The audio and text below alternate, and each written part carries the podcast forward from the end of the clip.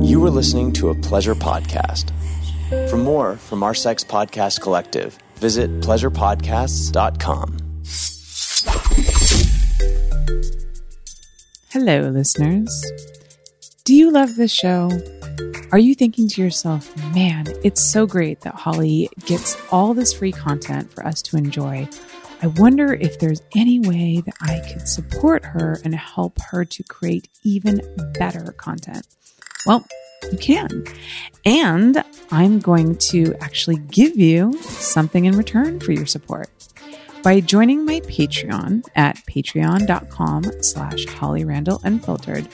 Not only will you be supporting this independent endeavor, which is my podcast, but you will also get all kinds of super cool perks that are available exclusively to members of my Patreon. That means that you will be able to watch my interviews live as they happen and therefore access them way before everybody else does. You will also be able to get signed prints from my guests. You'll be able to access exclusive bonus content such as My L A Porn Life, the podcast that I do with my production manager, Eva, as well as some exclusive interviews that I do on set with some of the biggest stars in the industry. There's so much at my Patreon for you to enjoy, and I would absolutely love it if you would just go give it a peek, see if it might be worth a couple bucks for you to support the show that you love so much. So go to patreon.com slash Holly Randall Unfiltered. That's P-A-T-R-E-O-N dot com slash Holly Randall Unfiltered. Hi, I'm Holly Randall, and welcome to my podcast, Holly Randall Unfiltered. This is the show about sex, the adult industry, and the people in it.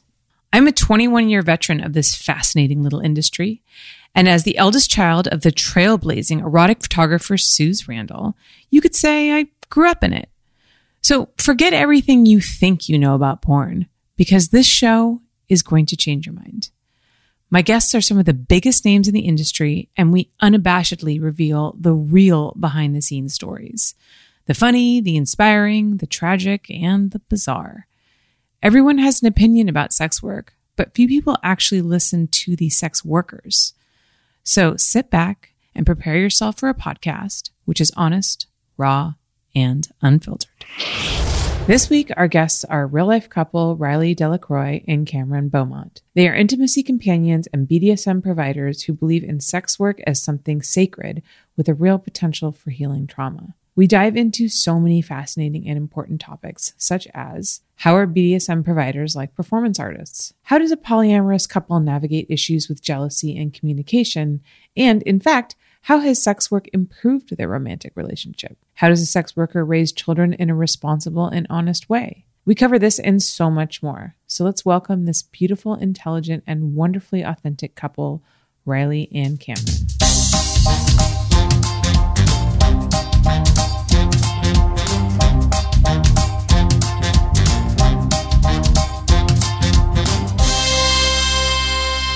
Hello, everybody. Welcome back to Holly Randall Unfiltered. Today, I have two guests for you guys. I have Cameron Beaumont and Riley. Re- okay.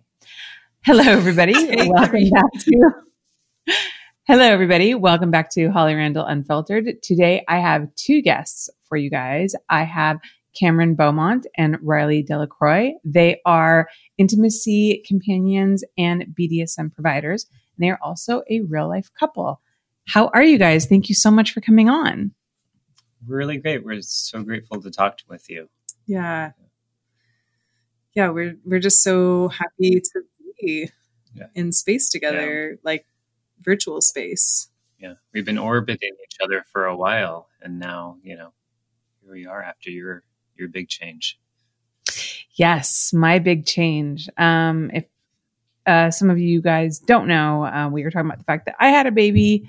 Uh, it at the time that we we're recording, which is December twenty-eighth, it's been about two and a half months. But this will come out in January. She'll, she'll be just over three months. And uh, one of the things that, you know, that you guys are, are so interesting in so many ways. And one of the things that I really wanted to talk to you about, and we may as well jump right into it, is what it's like to be a sex worker and a parent, so, because you guys are both. So maybe tell me a little bit about yeah. um, what challenges you face in that area and why actually there may be some pluses to that as well.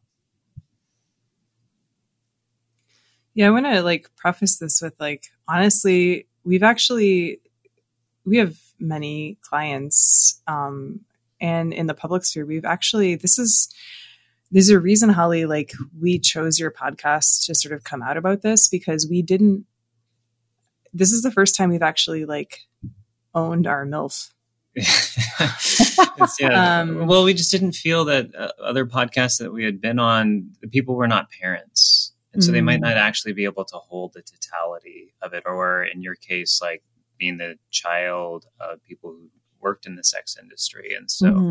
we're really grateful to be able to be here and to like kind of come out in our full way. Like we kind of staged it over time, like, oh, we're coming out as like a real life couple. And, and now we're coming out as like, oh, and we're parents as well. And so it's, uh, it feels really good to be able to show up as our full authentic selves in our work and in the world. Um, I, I would say the other thing that I would say too, is that um, though there can be a lot of challenges with balancing the two worlds, we have the grace of being, having been supported by a lot of sex positive, especially queer community, care, you know, child care providers and things like that, because that's a, that's a big logistical issue that can come up is, can you get childcare who you can be honest about who you are and what you do with? And we've had that throughout the course, and we wouldn't it's, have been able it's to do this really work like them. It's part of the main line of our vitality, honestly. Like everyone who has supported us through this process of of being sex workers and being parents has been understanding of who we are and what we do, and and, and also curious, right? Like they're like, wow, what, what happened last night? You know, like so interesting. Like, I can't believe like you guys are so awesome. Yet like right now, I, like to give a perfect example right now, we are sitting in a studio that our friend, who's a former um, cam girl sex worker, um, since retired, but is like an I T wizard. brilliance wiz- wizard. wizard. She set the studio up for us, and she's at our house right now watching, watching our kids.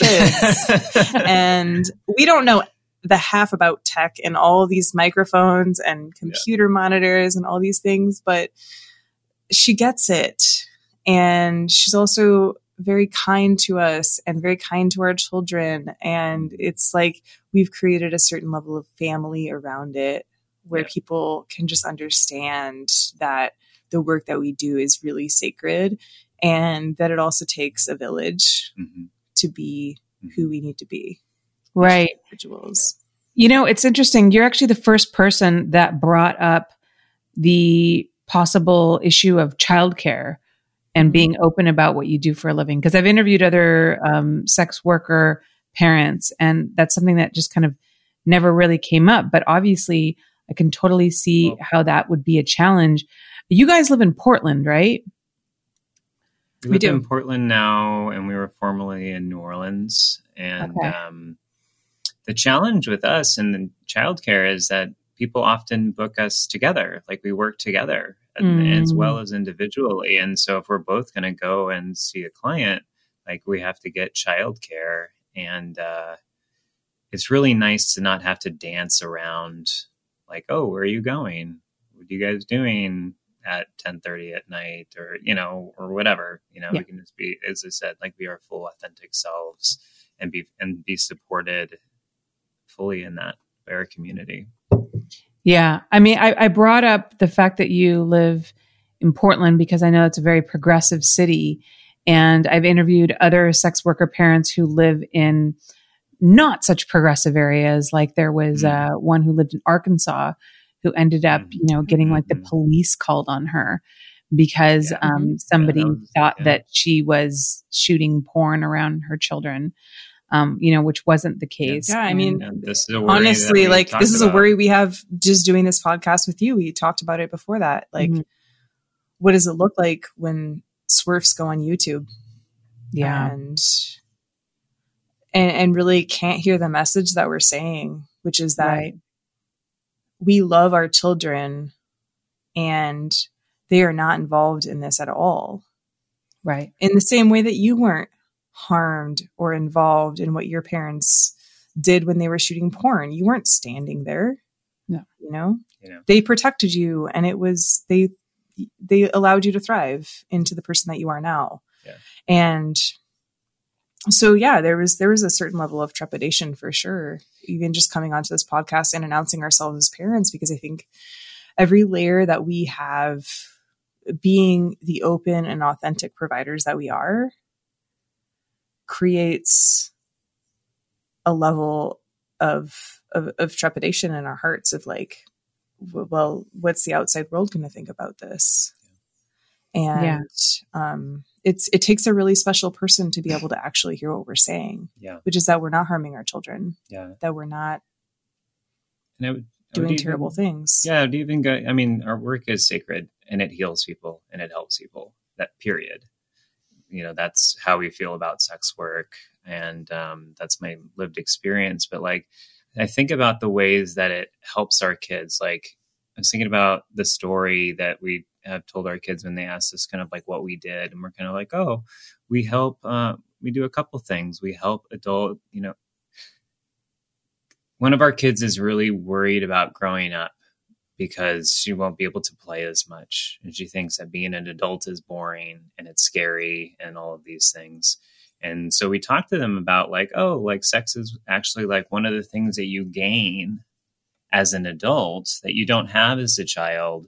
And it's a way that adults get to play and enjoy each other and interact and this and that and have imagination and all of the things that it, it, it looks like we don't get to do because you just see us, you know, doing chores and working and what have you. And so what we do is we help uh, other adults play and have the imagination that they can't have in their life outside of that, or help them to feel better in their bodies because they're hurting or because they don't have something in their life that they really want, you know? And that, mm. so we're very judicious and very explicit in being age appropriate, but also honest with them, because that that's honest. That's what we do. I think that's so important what you say about, you know, the combination of age appropriate and honest, because sex is a continual conversation that you have to have Absolutely. with your children, because Absolutely. there are certain levels, obviously, that you address at certain ages. You can't, you know, sit your five-year-old and tell them about the birds and the bees, you know, like as they yeah. get older, there's, there's different things that are appropriate to speak with them about. But I also want to commend you guys and hopefully reassure you as well that, you know, coming on this show and talking about this is important, um, because it's important to discuss these things. You know, we are evolving as a society. Absolutely. I'm, I'm hoping, I believe that I'm seeing a shift in the way that people view sex workers and sex work. I definitely can tell you just from doing this podcast, the feedback that I've gotten from people who have really, you know, expanded their their view on sex work and sex workers by watching my mm-hmm. podcast. If you go on my YouTube channel and you wade through the comments of um, she is immoral and Jesus will save you and Holly is fat, you will find comments that are like, oh my gosh, you've changed my mind about how I feel about sex yeah, workers. Yeah. I never knew that these people could be such deep, such intelligent, and such well-balanced people. Like, thank you, Holly, for showing me this. And of course, I cannot take credit, because it's people like you yeah, who are yeah. willing to come out and speak about those things that you're helping change people's minds. And also, too, we touched upon on this a little bit before we started, but providing, um, I think, some reassurance to other sex workers who are also parents, because sex workers are people. And so sex workers should be able to enjoy all of the many things that normal people do, which is have children and start a family. You know, you're not sexual deviants. You're not criminals.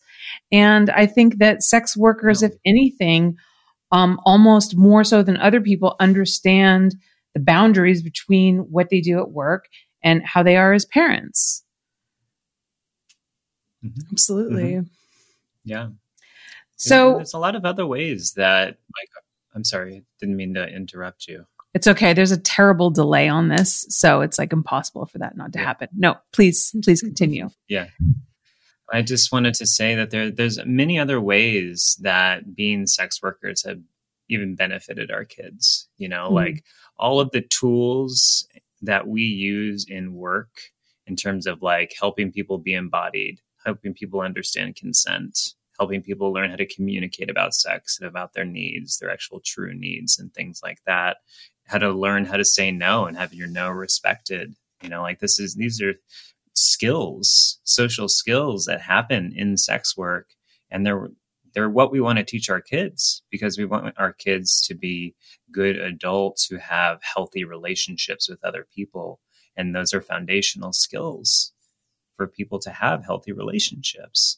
And so it's, you know, we, part of our work, people think that people just come in and like, you know, I don't know, whatever, what, I don't know what people think, but uh, much of our work actually is teaching people how to be them, their full selves and giving them a container to do that. And that's very much what parenting is, is just creating mm-hmm. a loving, an unconditionally loving container and providing skills and being demonstrative about how to be your best self in the world. And that's what we do with our clients as well, just in a very particular realm. Right. Yeah. I mean, you find that people who generally have issues, um, who have sexual hangups, who have issues with sex, who have boundary problems, are people who were raised to have a huge sense of shame around sex and who Absolutely. were not, Absolutely. not taught anything about sex. And um, where it was like a big secret or was a big, like this, you don't discuss this. I can tell you, you know, like we said, from personal experience, I feel so fortunate to have been raised from parent by parents who, um, you know, didn't raise me with a sense of shame around sex. And, you know, look, like, a majority of the, th- when I think about my childhood, a big portion of that is not about like what my parents did for a living. Cause I always knew what they did for a living. I knew that mom and dad, when I was very young, it was like mom and dad make movies for grownups. And that was kind of like all I really needed to know. And I didn't, and then as I got older, I understood more, but again, it was never like the defining characteristic of my childhood in any way. The defining characteristic of my childhood was no, having no, parents not, who were present, at all. who loved me, who read me a bedtime story every night, who had Sunday, we had Sunday lunch together every Sunday, who sent me to a good school, who yeah. made sure that I was, you know, engaged yeah. in sports and hobbies, that I felt um, accepted. I felt loved. I felt empowered, like all of these things. And I think about that now as an adult with a, with a daughter and how I'm going to pass those values on to my children. And it makes me realize like what an amazing job my parents did. And the fact that they were pornographers, that's just kind of what they did for a living. You know, it yeah, wasn't like, like just, who they are as yeah, people. It's just like the wall. Like, it's once the you find out, it's it the doesn't matter. Paper, like whatever. I mean, I think you have a lot to say about like, yeah, well. I think, I think, um, what I can say is like, I resonate with your parents so much in just this idea of knowing that the work that we do is not always like appropriate to just like divulge onto our children, which we've never done. Um, but at the same time, we get to have great conversations. Um, to give you some really fun examples where our kids are still so innocent and they have no idea what we do for a living. Um, Just recently, right? Like we're past the, the Christmas season and they wanted to watch The Grinch. And there was this episode or this like part in, part in The Grinch that said, "Oh, and all who babies float down from the sky and they just land on a porch and then someone takes care of them." And our oldest child was like, that's not how babies are made. And, you know, but like we had no further conversation from that. Like they, like they're old enough to understand and have asked us the appropriate questions to where we give them the appropriate responses to say, yes, if you want to know exactly how a baby is made, this is the thing. And I think that also, like, once you're a full fledged teenager versus a preteen, like you're going to be responsible for your body, and this is how babies are made. So if you don't want to have a baby when you're sixteen, like here's the precautions you could take. Mm. Um, but they still, at least at this point as a preteen, like, no, babies don't come from baskets. They don't come from storks. And I think that's really very valuable to them. And they're not shy about it. They're just like matter of fact about it, which I find I never had that as a kid. Mm. And I don't, I don't think Riley did either. Like no, we, parents, we had to figure mom, it out on our own, and it was, yeah. it was my mom, my mom crazy. was a midwife, and she came, my, my sex talk is she came in, she gave me condoms and said, I don't want to be a grandmother. I was figured out. Here you go. Like, I was like, I was probably like ten, you know, I was like, what? But like, so, Holly, I just, I'm sorry again. I just wanted to, like, you're talking about all of the benefits that you got from your parents. And like, this is the thing, like the work that we get to do, it's on our own terms, you know, like it's, we're entrepreneurs. So there is like a lot of like background work and other work. It's not like you just show up and then like, mm-hmm. that's the work that you do. There's still, it's still a lot of work, but what it affords us is so much more time to be with our children. For example, that then if we were both working forty hours a week or something like that. Yeah. Which is something we've done in the past, like prior to being full-time sex workers, like, even when we were half-time sex workers, it was like we'd work forty, sixty hours a week and our kids wouldn't see us. And now we can really like construct time where we're away from people, we're away from our family, and then we go to do our work and then we come back and our kids aren't missing us for yeah. this monstrous amount of time. It's like, oh, mom one or mom two, they got dressed up and they left for a couple of hours and they came back and now we're all having dinner, you know, as opposed yeah. to like, oh, you know, mom had to work overtime again and now we're not all together for dinner. Like that's the difference. And that's just one of the many benefits of like being full-time sex workers as it pertains to like what our, our kids get to have from us. Right, right. What we're available for. Right. Love it. Okay. Uh, hang on tight, guys. We are going to take a quick commercial break. We're going to come back. We're going to talk about uh, more about Riley and Cameron's work as uh, providers and um, their roles in B D S M. So hang tight. We'll be right back. Holly Randall Unfiltered is brought to you by Care of Vitamins. Happy New Year, everyone. twenty twenty was a bitch, so let's not make life any more difficult by making any big resolutions this year, okay? Small, impactful changes are just as important. One easy change to make in your life? Taking your vitamins. This is where Care of comes in, a wellness brand that makes it easy to maintain your health goals with a customized vitamin plan that helps you feel your best today and supports you long-term. All of Care of's products are formulated with good-for-you, clean ingredients that are backed by science. Your recommendations come in daily, individually wrapped packets that are perfect for getting back into a routine. To get your personalized vitamins, you just take their easy five-minute quiz about your eating habits and lifestyle, and Care of curates a specific vitamin package just for you. It's delivered to your door every thirty days, and you can easily cancel or postpone your delivery if you fall behind.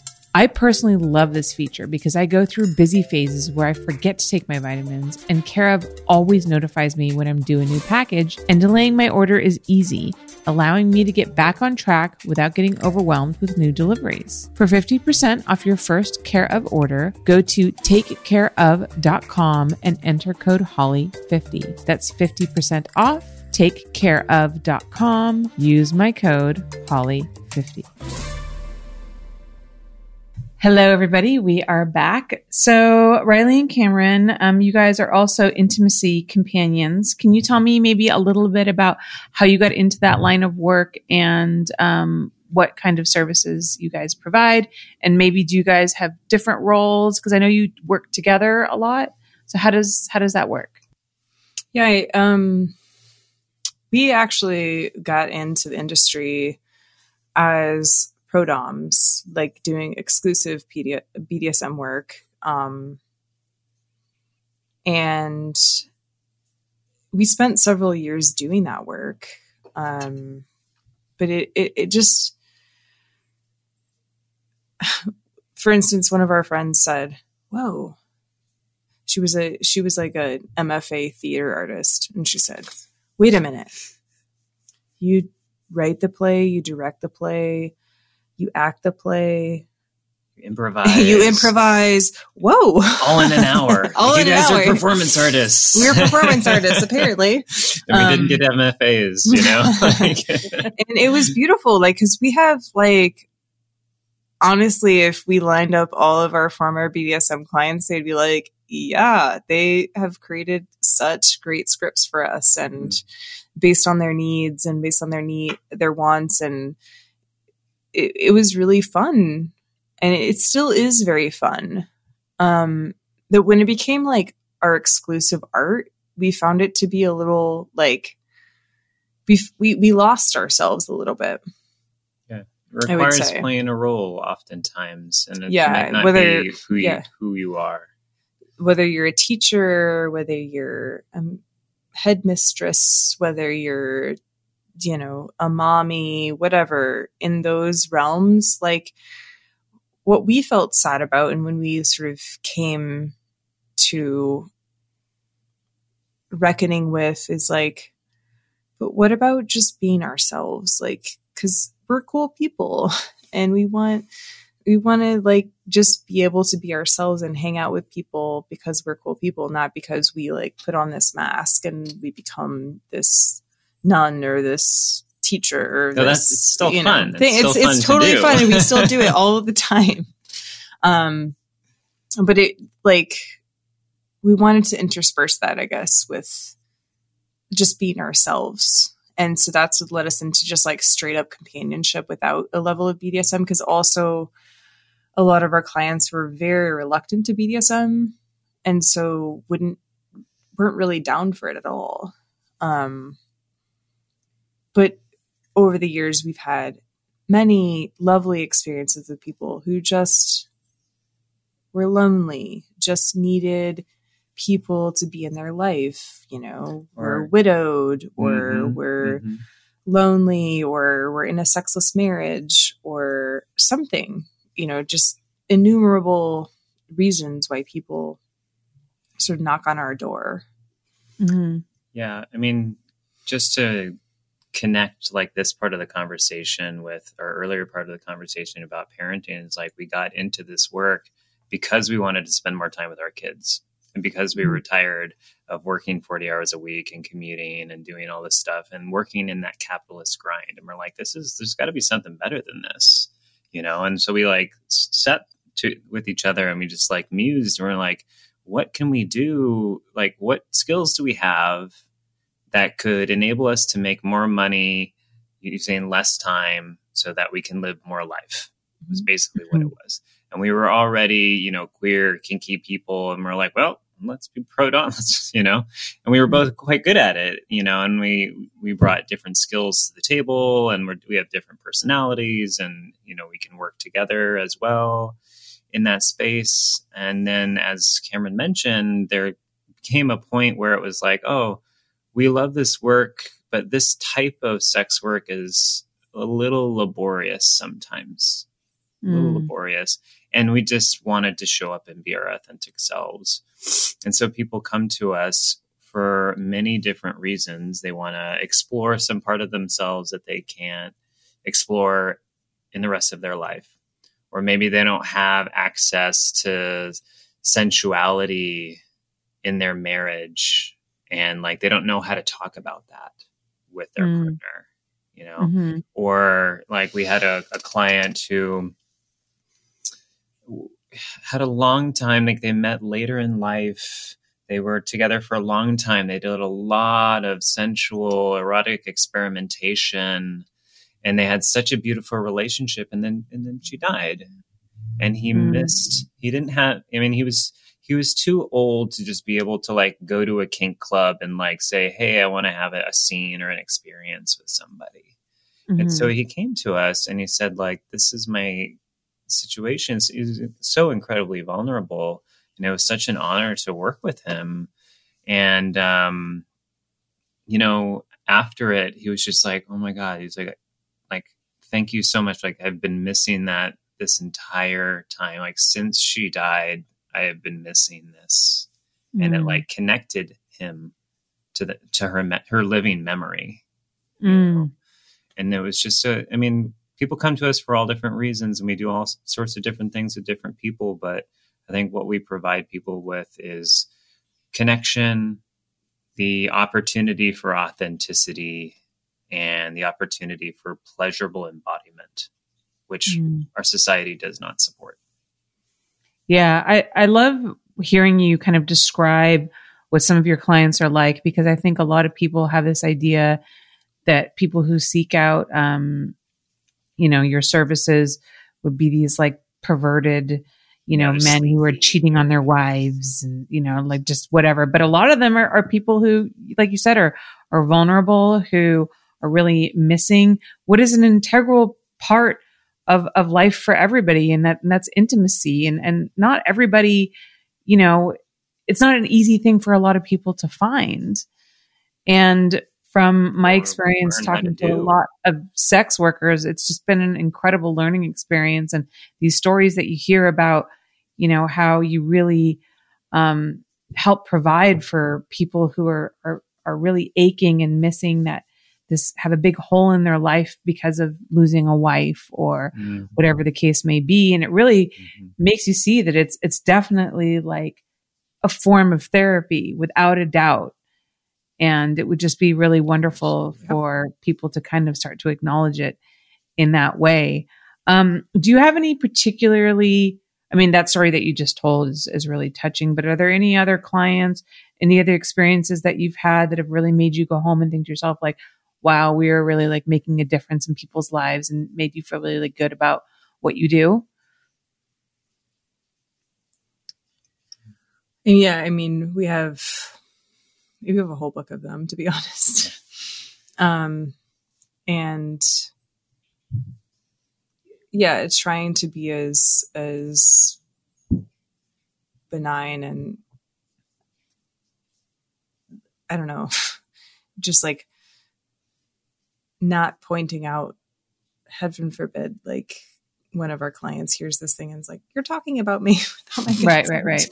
Um, But every one of them has been, to be honest, like there's something, there's like a nugget we pull out of every one of them. And mm-hmm. I don't want to like pass that off as like the explanation. But um, the other thing that I, I think we haven't talked about before is like how monogamous couples come to us sometimes, mm-hmm. or one or the other of us. And you know, speaking about the fact that, you know, we're, we're a polyamorous couple. We've been a polyamorous couple before we met.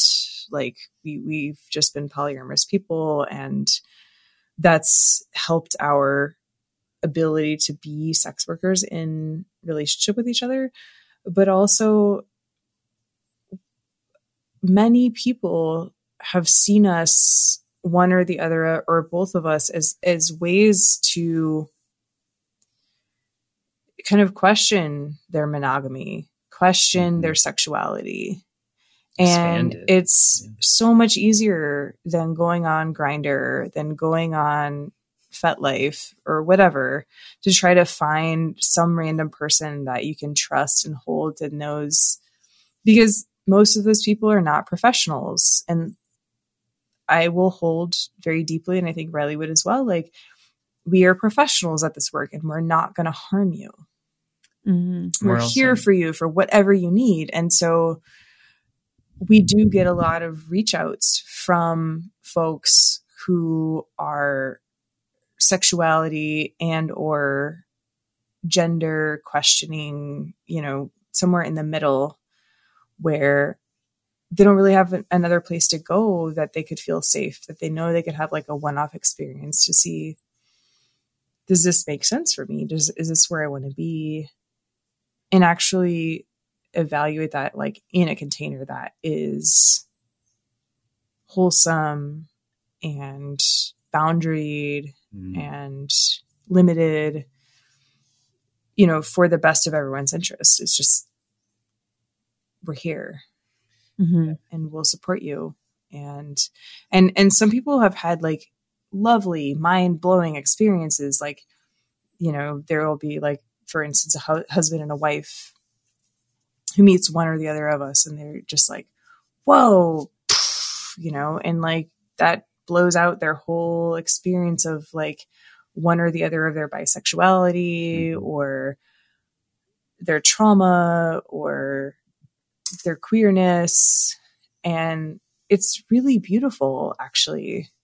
And that's something special that like we don't necessarily advertise on a website, but people who are looking in that space know where to look. They know where to tap in. And for whatever reason, they've found us. Yeah. And it's been a really lovely experience yeah. to be able to escort multiple people through through experiences of that.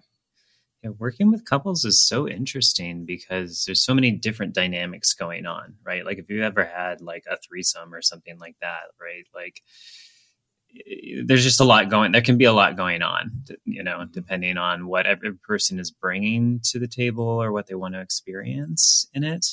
And one person, as Cameron mentioned, might be questioning their sexuality. Like other people might be, Um, trying to see like, oh, what would non-monogamy look like in a, but knowing that like the experience has a beginning, a middle, and an end.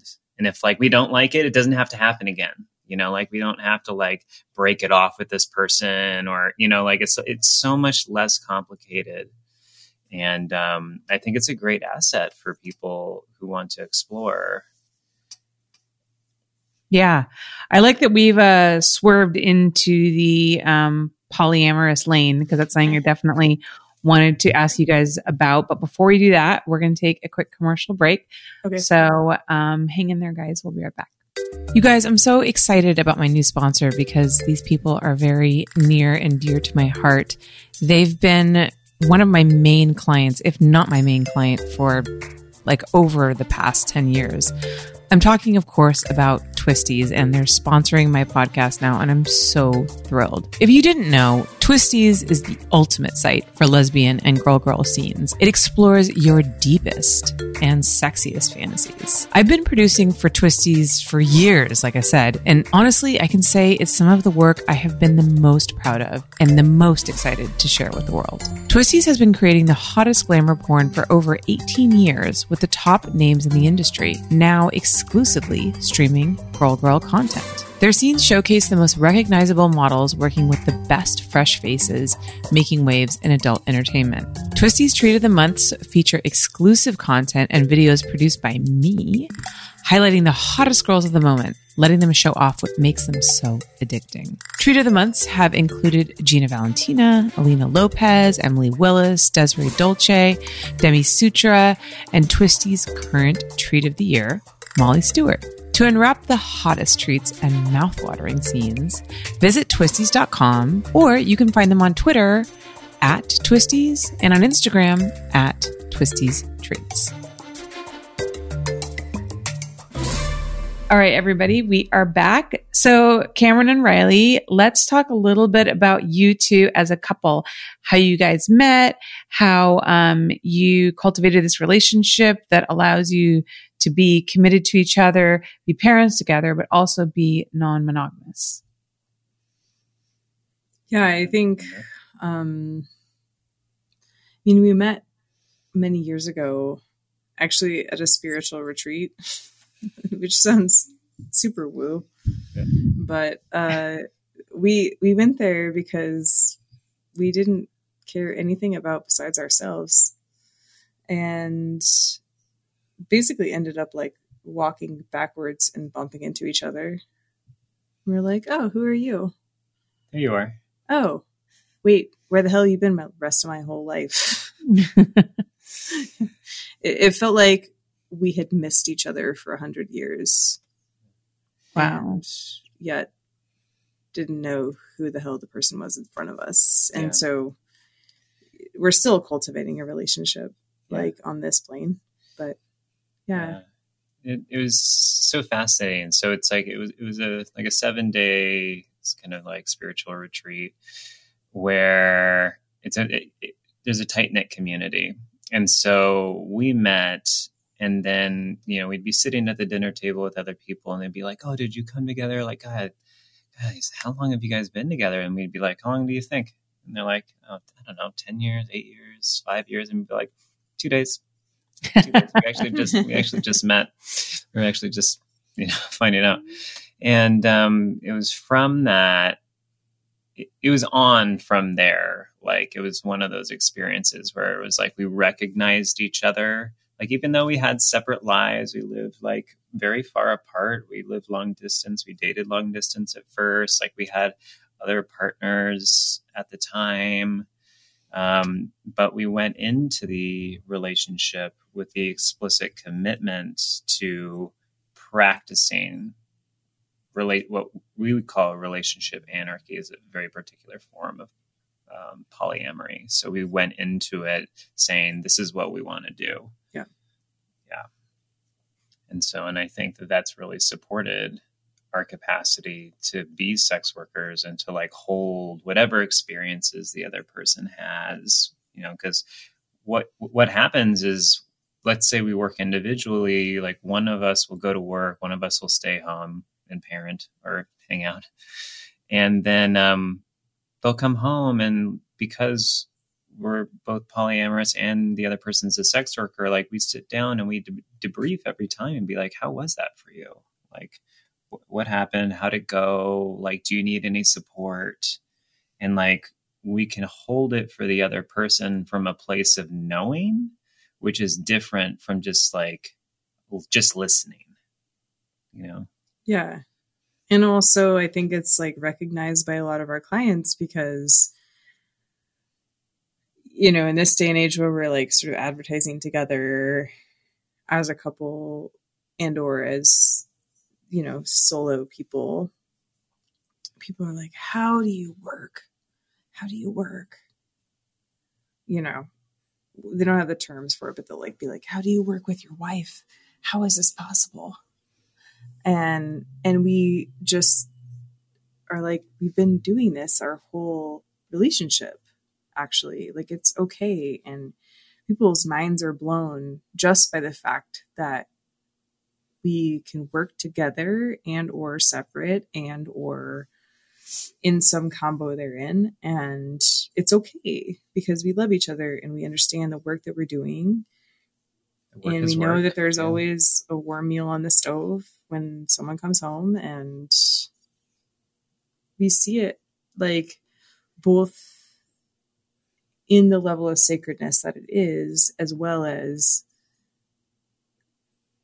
As is just, we don't have three thousand partners. No. We might not have that many clients, but like, there's no way. Know, it's um, because a lot of our clients are are pseudo monogamous. I would say, um, they have a wife back home, and that's fine. But yeah. uh, we can hold them where they are, and they just can't understand how, or just it just blow it, Why? it blows like, them they, open they, there's somehow. So much, yeah. They're like, how could you do this work? Yeah, with each other. Yeah, how can you be so spiritual and be in a relationship and know that each other are doing this work? Yeah, we had one client um, in New Orleans who saw both of us individually, but we hadn't really started advertising ourselves as a couple yet. We hadn't really come out yet. And so he's, he saw me first and, you know, we were doing small chat and I was telling him, you know, some details about our life, still being, you know, somewhat uh, discreet and safe about the, the information about our life. And then had a date with Cameron, who told some of the same details. And he was like, wait, wait, wait, wait, wait, wait. He put it together himself. He was just like, wait. He's like, oh, yeah. He's like, yeah, yeah, yeah. We're like together. And he was just like, what? Like, how on earth is this even a thing? Like, how is that? How, how is that possible? How do you trust your one? How do you trust your partner to like be out and having intimate experiences with someone else, but also like they're doing it too, and you do it together? And he, he's just like, he was like, he was very articulate, and then he was all, all of a sudden he was very speechless. Like, it was a pretty amazing experience. It was like our first coming out, and I think it was after that that we kind of were like, yeah, you could probably yeah, tell I mean, people. Might as well make a website together, because we used to have our own each individually. I think, yeah, I mean, you know, we're so uh, caught up in the monogamy rut and the idea that a monogamous relationship is the only kind of relationship anyone can have, that the idea of meeting a couple who's been together for a long time, who also like has a very domestic lifestyle and can be polyamorous, just blows people's minds. I mean, I speak from an experience of I'm in a monogamous relationship with my husband, and I'm not interested in in being polyamorous, and that's fine. But my parents were. My parents were swingers, and you know, there was never any question that they were only really meant for each other. They just enjoyed enjoying other people as well. And so it's not weird to me, even though it's not a, a, a experience or a kind of relationship that, that I could, um, you know, have. I like, it, it's not strange to me that other people could have it, but a lot of people who do listen to this podcast are always fascinated by people who are non-monogamous. So do you guys ever experience any jealousy, any insecurity? And if that does come up, how do you handle that? Absolutely. Yeah. Yeah, absolutely. Um, yeah, that, that's, I'm glad that you segued into that, because I was going to say, like, it's not without work. Like, polyamory is, of any kind, is not for the faint of heart. You know, like, like if you don't like talking, or if talking or intimacy is difficult for you in a relationship, like poly might not be for you, you know, like the people think, I think on the outside that it means like, oh, you just like go and like got to get to have lots of boyfriends or girlfriends or get to have a lot of sex, and it's really easy. And it's like, it's not like that at all. You know, it's a lot of talking. It's a lot of excavation. It's a lot of shadow work. It's a lot of building trust. And, um, and the same is true of sex work.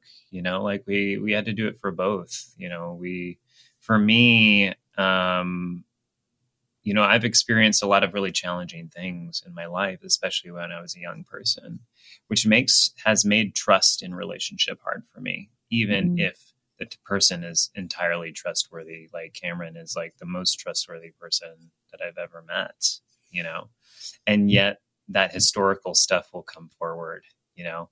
And it comes forward, whether it's in, around polyamory and actual relationships. And it even comes forward sometimes, like when Cameron goes to work, you know, and what it does is it gives me the opportunity to develop the skills of reparenting and like settling the parts of me that are like, oh my God, are they going to come back? Oh my God, do they still love me? Like, oh my God. It's like, and it's just, it's funny. Because like yeah, they come back, I've and they always t- come back. Yeah, well, I've they always come, come back. back. They tell me the story, and then all the feelings are gone. Like I'm just like, oh, okay, you're right, right, right.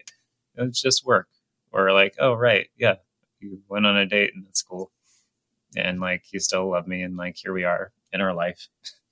I guess we should probably make dinner for the kids or something.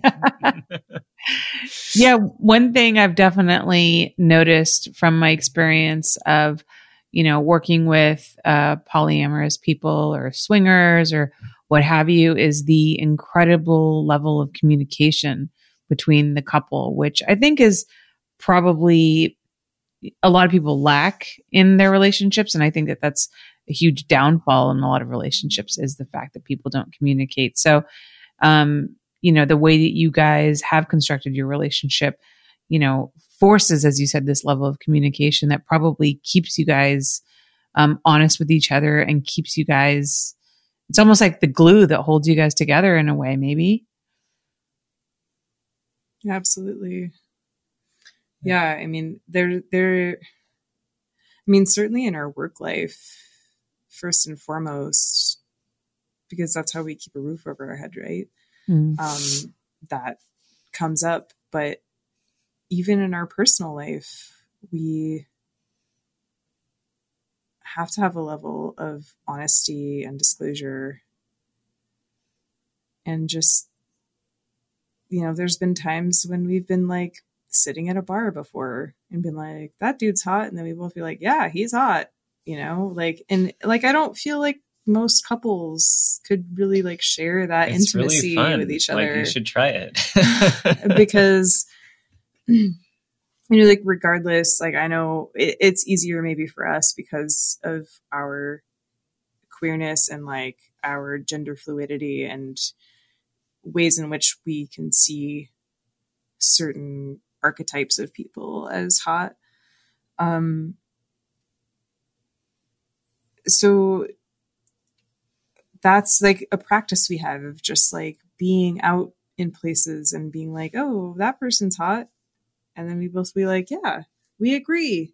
We're not going to do anything about it, but like, maybe we, we just will. see it, like, you know, or, or maybe whatever. we will, like, who knows? But it's, it's, it's just not, I think there's like, I've been in cishet monogamous relationships before in my life. And it is not easy because I feel like there has to be a level of like secrecy mm. when you, when you watch porn, when you see somebody on the street who you find attractive. And, and in that paradigm, there's really not a lot of ways you can bring your actual feelings to the table and have it be celebrated by your partner, which is the hardest part about a relationship style like that. And I'm not saying it's wrong. It's just like something like you can still be monogamous and you can still say like, hey, that person over there at the table is really hot. I'm drooling over him while you were at the bathroom, you know, but it doesn't mean you're going to do anything about it. It just means you're like expressing yourself and, and something is coming out of you versus being, you know, stagnant, stagnant yeah. or crystallized inside of you. Um, and so we have, because of the relationship style we have adapted to, as well as like the work that we've adapted to, been able to really like effusively been able to have a real level of flow around the way in which we communicate about what's coming up in our individual bodies and being able to support and love each other and respect each other. And sometimes even get on the same table, like, yeah, damn, you're right. That person is hot, you know, or whatever, like show me that porn you watched last night because it seems cool, you know, because I think a lot of people in other relationship styles like do a lot of things that come with a, a heightened level of dishonesty. Mm. And shame. Which, and, and yeah, shame. Dishonesty, shame, and all these things. And, and that is also another seed that devolves, like you were talking about earlier, like communication devolves relationship. But so does shame and dishonesty. Mm-hmm. And so all these things added together um, are things that we have been constantly working at not having as a part of our relationship yeah. so that we can just communicate clearly and talk about, you know, if Riley was like, oh, that lady over there is really hot. And I'm like, wait, do you not love me anymore? And then they'll say, no, I love you still. And then, you know, we go home and watch a porn together and jerk off. Like, that's how we resolve it. And it's not like, I'm afraid they're going to cheat on me, run away, do whatever. And, and, and this happens in like so many different constellations of ways to be in relationship with one another without having like a certain level of constraint.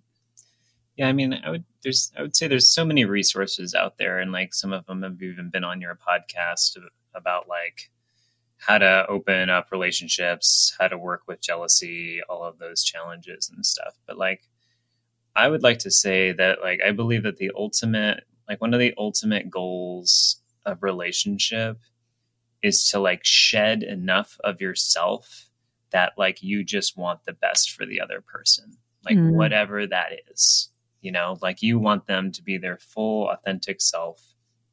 You want them to, like, have all of their dreams met. And some of that could be relational, like, oh, like maybe like, oh, you want to experience the other side of your queerness that you didn't get to do earlier in your life. Like, if that's something that you need to feel complete in your life, like, I want you to have that. And like all, all polyamory is, is a commitment to do your own work to make that freedom possible, you know? And so that's what it is. Like, it, you know, specifics aside, it's like what we choose in how we how we've chosen to construct our relationship is we have made a com- what our commitment is to each other is that I'm going to do my work. I'm going to do my work so that I don't splatter it all on you, so that you can have the whole life that you were destined to have, and that I can hold hands with you as we walk. Yeah. Well, thank you guys so much. Um, you guys are obviously uh, a beautiful couple, and thank you so much for this really cerebral look at, you know, being sex workers and parents, about um, being B D S M providers, and about um, non-monogamy. I hope that uh, my audience picked up some gems from this. I know that I did. So I just want to thank you guys both so much for your time. And can you tell us where people can find you online?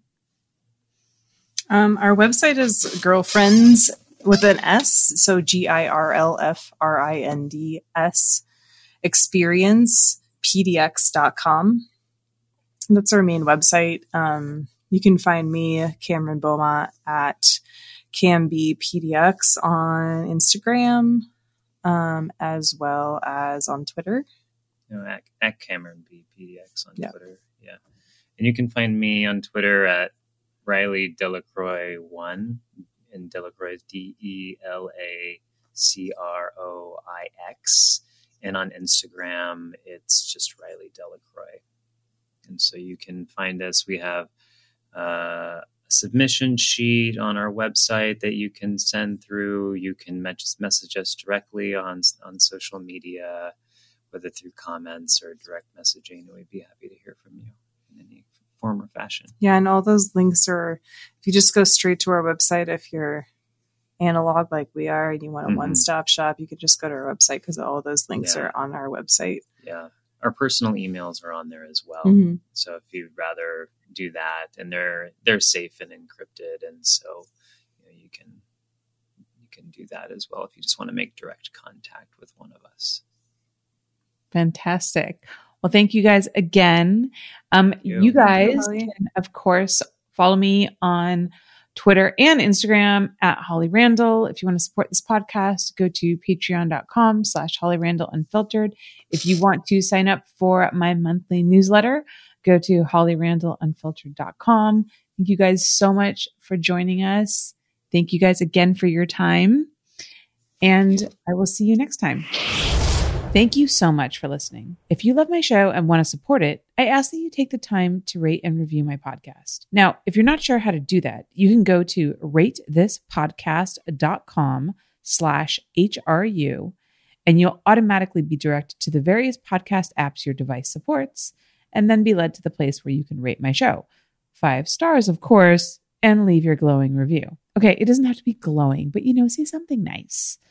You can also financially support this show through my Patreon by visiting patreon.com slash Holly Randall Unfiltered, where you get so many perks for your support.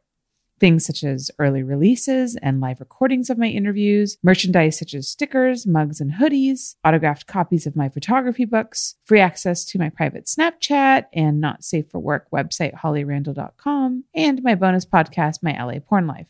Also, join my Facebook group at facebook.com slash groups slash Holly Randall Unfiltered, and you can watch the video versions of these interviews at youtube.com slash Holly Randall Unfiltered. Oh, and of course, sign up for my newsletter at holly randall unfiltered dot com and get all the info on upcoming guests and special projects.